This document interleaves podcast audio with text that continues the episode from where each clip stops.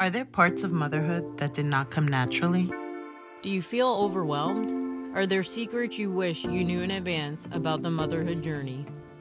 Could you use a place to cope with motherhood, laugh your woes away, and lighten the mommy guilt?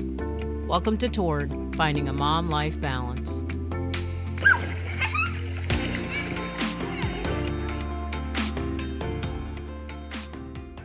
Welcome back to Torn, Finding a Mom Life Balance. On this series, we're going to talk about going beyond fear. Hi, Torn Tribe. We hope you enjoyed our Beyond the Guilt series, and we're excited that we can kick off this next series together in yeah. person. We're in the same room. Yes.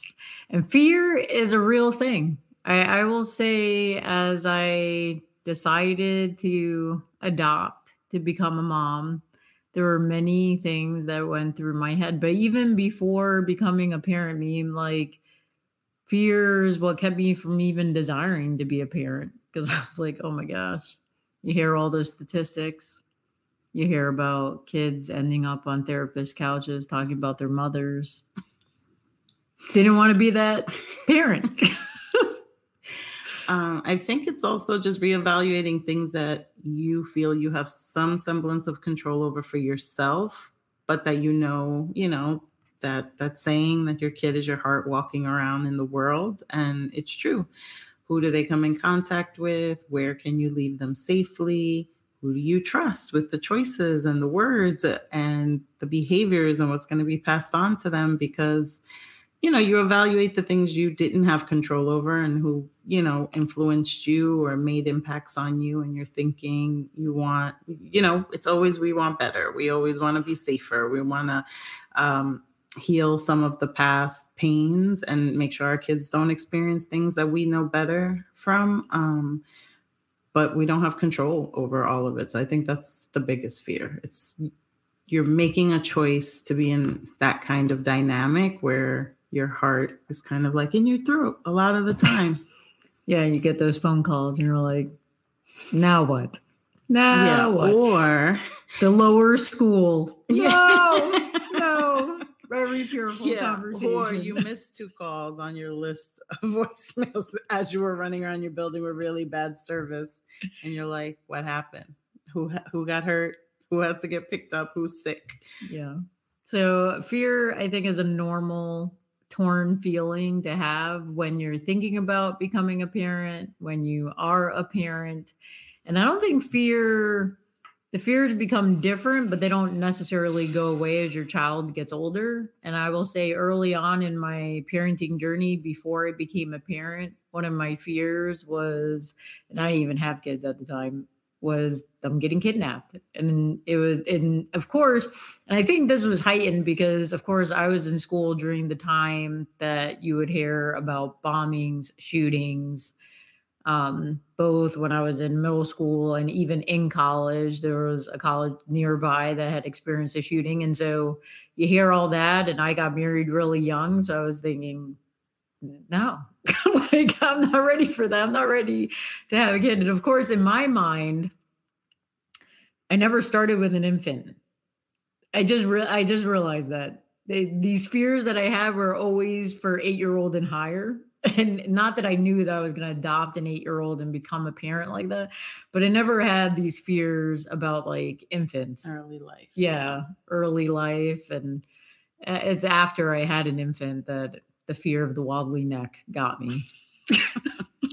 I think for me, it's always been the choke on something, some some water kind of thing. And I don't mm-hmm. have any of those. Like I haven't. Well, we only knew one child that had choked on an apple and passed away really. Yeah, young. but I yeah. mean your own, where you're just like, yeah. oh, I had that scary water incident. Or I don't know how to swim, or I, you know, or you know, experience some sort of loss. But for me, it was always those very vulnerable physical things. Yeah. Um, the outside things you helped put into my mind when my, it's like when you go to the store with Soph, make sure you're not like leaving her in the cart as you're unpacking. And I'm like, so interesting that this is on your mind and we've never had this conversation before. And that you never told me to avoid strange people in parking lots when it was just me.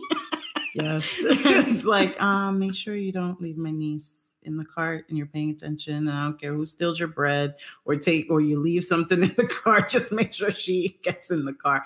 And it just made me start second guessing everything. Um, it's those choices of like you can say hello to strangers when you're with me, or you can be friendly to people on the line because everyone wants to talk to our kids. Everyone starts conversations. People even want to so- give them money. That's the red flag. Don't try. Don't take money from strangers, no matter how pushy they are. But it's also it's a ploy. when all the things we talk about that make us feel guilt, that make us feel stressed, your mind is somewhere else when you're doing the day to day and you're thinking, don't let me go home with the biggest like regret in my life that in reacting normally to stress or the unexpected or having to juggle so much in your day, awful traffic, crowds, you know, in New York, there's just nonstop things you have to be weary of. And then on yes. top of it, it's making sure that you're you're safe, your kid is safe at all times. Um, because yeah, that it, it's just interesting to me how much people play on that distraction. Yeah, it's it's just straight up rude. but you also don't want to raise kids that are fearful, right? Because fear is paralyzing. It changes the way you see the world. It changes how you embrace the world and decide to put yourself out there.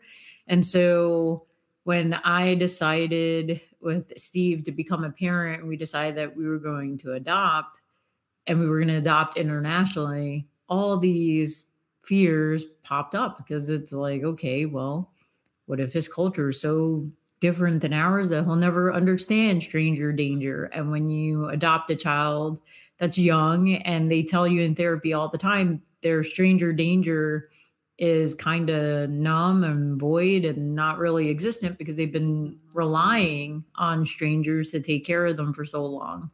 And so having those conversations, but I, I again, we always, I, I would say one way I've overcome my fear is reading. The more we can read books about it, the more that we can have the stories talk about it and just things to be aware the easier it became to take kids out in public. But I will tell you now, Torn Tribe, I still, in the back of my mind, have fear of one of my kids getting kidnapped or taken from me in my distraction. And I have four. So it's not fair to go out with all of them at the same time because four to one is not a good ratio. Very easy prey. so I do not take all my kids out by myself. It's two to one max.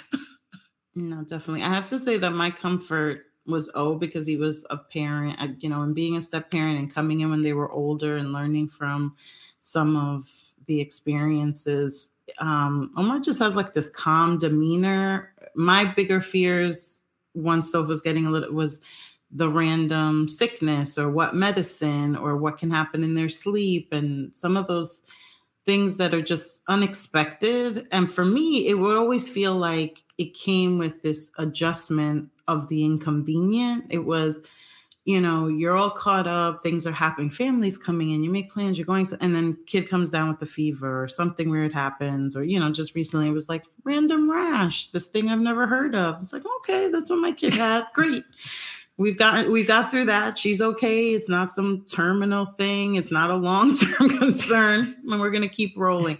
But he just has this demeanor. It's like, okay, we're gonna give it 12 hours, 24 hours. We're gonna go to the doctor and check it out. And I'm just like, we're just gonna wait.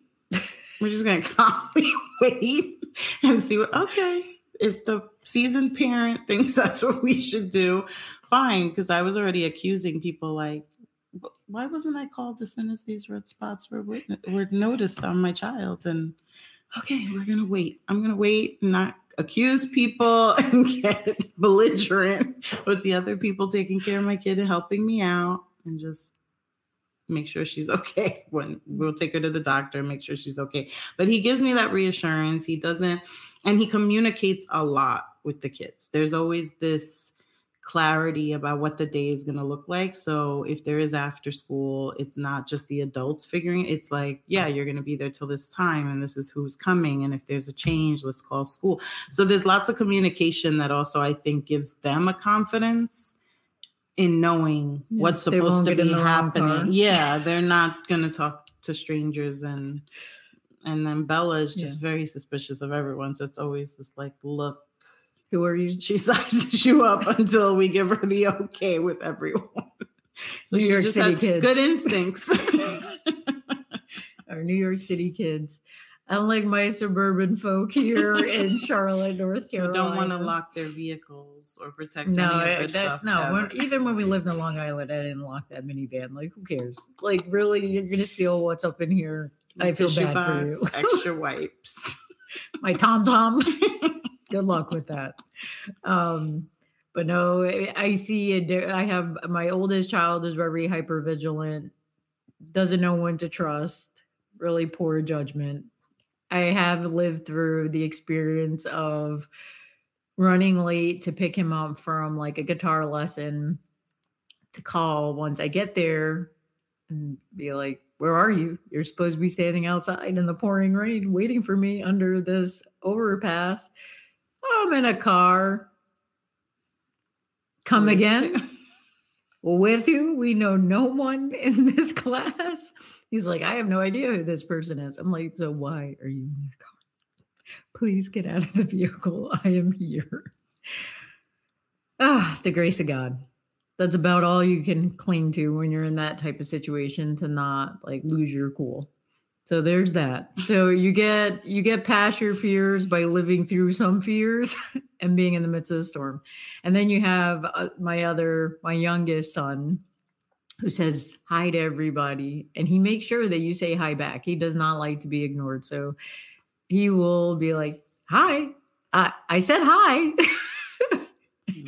and yeah, making friends. Or like the other day, he's like, "Oh, hi, you know, my nanny gave me an orange highlighter," and he goes on, and I'm like, "Who are you talking to? We are trying to get into this building and get out. Like, this is not the chit chat time." But this is my kid who will live by experience, and sometimes it's scary. Like eh, we were walking in on the greenway I tell him, hey, stick by me. There's a lot of homeless that are displaced and end up using the fountains and the benches uh, to sleep on. He didn't listen. He runs ahead and then gets scared. like I literally someone pops up. Yeah, pops up and is like, "Hey, boy!" And he's like, "Hey, oh, oh, me, mom." and I was only like five steps away from him, so that like I wasn't fearful in that situation, but he needed a little fear to get you know a little sense about him. Pull some boundaries. Yeah. He's holding hands now, people. He's holding hands now. So that's one way to get by fear. Um, and I, I, would say my main way of getting over my fears in parenting, so that way I'm not raising fearful children, is prayer. Prayer has allowed me to have a different perspective about it because oftentimes when you sit and you actually pray and you voice your fear, like, what is it that you're really scared about? Is it really about the kidnapping, or is it just harmful behavior, or is it the fact that you will feel guilty that you were that parent that wasn't paying attention or got preyed on at that point in time? Because Torn Tribe, I know some of you may be listening to this and have been victims and have been taken advantage of or were that child that you know were being raised by parents that weren't too cautious and therefore you ended up becoming a victim. I just want you to choose grace and realize that there wasn't really anything better that you could have done. Because I feel like oftentimes as humans, we beat ourselves up and we say, if I only would have done this or that, just recognize at all times you're being the best you you could be. And sometimes our awareness gets raised by the unfortunate. It's sad when it happens. It is something to grieve. It is something to go through the process of getting healing, but it's definitely not something to hold on to to paralyze yourself and continually hold yourself back from growing. Um, and so releasing it, prayer has allowed me to release my children to God and know that He has them. So now my then 10 year old that was in the car and God protected him. Now that he's 20 and in college and i get that midnight one in the morning phone call that quickly sends a sharp pain through my chest and i'm like what the what is going on now? I quickly throw up a prayer right after I freak out and it helps me get calm. So when I answer that phone, I don't sound like a panic crazy person. And he's like, Why am I calling you if you're just as upset as I am? You know, that it can actually be helpful um, and be more stable to, to work with them. And I know that lots of what we're dealing with is the world that we're in and just that people you know that we don't have control over or making mm-hmm. choices mm-hmm. or all these bigger dynamics because i've definitely grown in sensitivity to human trafficking and thinking about how many teens run away or mm-hmm. homelessness and all these conditions that are impacting you know the world that our children are navigating but i think uh, athena makes a good point because we can only control what we can control. You, we try to do our best. And I think teaching our children that there are things we fear, we're not going to be paralyzed, we still want to explore the world, uh, but also to not live in a way that feels like they're limited because there's this dark, bad you know feeling when they're exposed to anything new or in a in a different space but to be alert and kind of learn to navigate like questioning yeah. like and their own that feeling right like if you are praying and you have faith if you trust that that instinct trust that something when, when you get that funny feeling and i think that's the part of the prayer and the peace of mind is that when your mind is clear and you can be present then you feel when things are not right or you yeah. feel that hesitation or the double checking so that something can be avoided um, but i think just teaching them we're not invincible and so we want to be cautious and, and think about the way we do things without reckless abandon because we know we go through those stages where teenagers just don't think anything will ever happen to them and trust everyone that they're around and they're exploring and they don't realize that no matter how much you teach them or make them aware. You're also not going to open up all of Pandora's box because they're not ready for it, but that the world has a lot out there that they might not expect. So, not to be cynical, but to be aware and to be cautious and and kind of navigate that way and think carefully who they're around yeah. and what feeling they're getting from. Yeah, because I, I would say as parents through the pandemic, like didn't see that one coming. Um, fear was everywhere. And to the point where I noticed in one of my sons, he was already a clean freak. Like he doesn't like to be dirty. He washes his hands incessantly, but it became even more like OCD like when the pandemic hit because he didn't want to get COVID. Um, but and then it happened where we all got COVID and just parenting them through that and making them realize that no, I wasn't going to stop hugging them because of a virus. Like, um, regardless, the truth is we're not guaranteed tomorrow. So, with COVID, without COVID, it could be my last hug, right? So, um, just giving them that perspective and that assurance that they couldn't control it, that it's outside of their control. And if, even if your fear comes to pass, you will overcome. Um, and having that mindset rather than feeling defeated. Because um, oftentimes, if we're very paranoid, and I know I grew up in a certain situation where, you know, our mother is scared of the dark and like she does not like to drive at night in the dark. And because she's scared of the dark, it pretty much prevented her from doing stuff in the winter you know, beyond four o'clock. four o'clock. she was in the house because everywhere was dark, you know. And I just remember growing up like that, and I'm thinking, man, that your day ends so early. Like you get nothing done in the winter, and that's a pretty long season to be ending at four o'clock. And so just facing your fears and realizing that even if you did go out past dark and the bad thing did happen to you, that you were able to live through it and get beyond it. So, um, just to ensure that you're empowering your kids to be strong and courageous and know that you're there with them. But I, the other thing with fear that I've noticed releases it is telling my kids what I'm scared about. Yeah, I was just gonna say, I think the big thing that you're sharing about is the sharing. You know, when your son's telling you, I already have these concerns, and now we're in the middle of this pandemic, and it's like at the a max, and you're processing because this isn't something you've been through before. And my grandparents were never hadn't gone through this, and no one really knows what to expect, and news keeps changing. It's in the sharing, right? That we can kind of shed light on it mm-hmm. and bring those things out of the dark and they can feel more manageable. And you can find other people who give you strategies or approaches. Because I think the other part when I think about what our day to day during the week was is that my mom's the tribe was a little small. And so if you can't share the, oh, I can't drive at night and can we carpool? And, and again, with the fears of who are you expanding your circle to and who is around your kids so that you can start yeah navigating those things, but sharing it so that you can figure out a way around it. Yeah.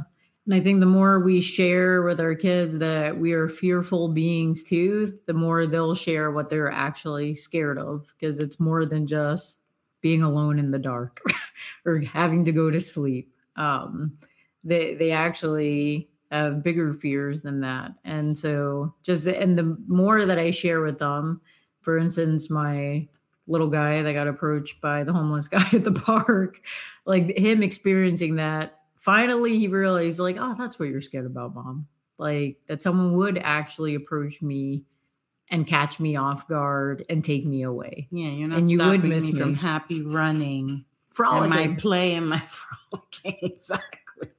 It's not that you just want me tied to your hand. There's like a purpose. Yeah, in, I'm in not a dream that. crusher. No, so I really look forward to us continuing to explore these topics and finding ways to get beyond the guilt together.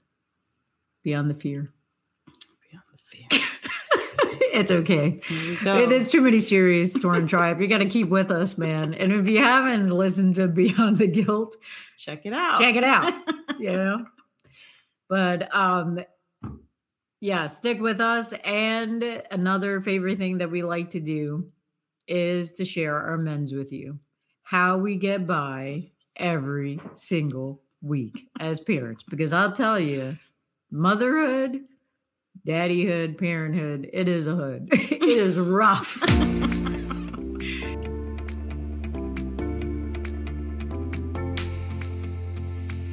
so what's mending you memes? Um, I have to say it's our trip.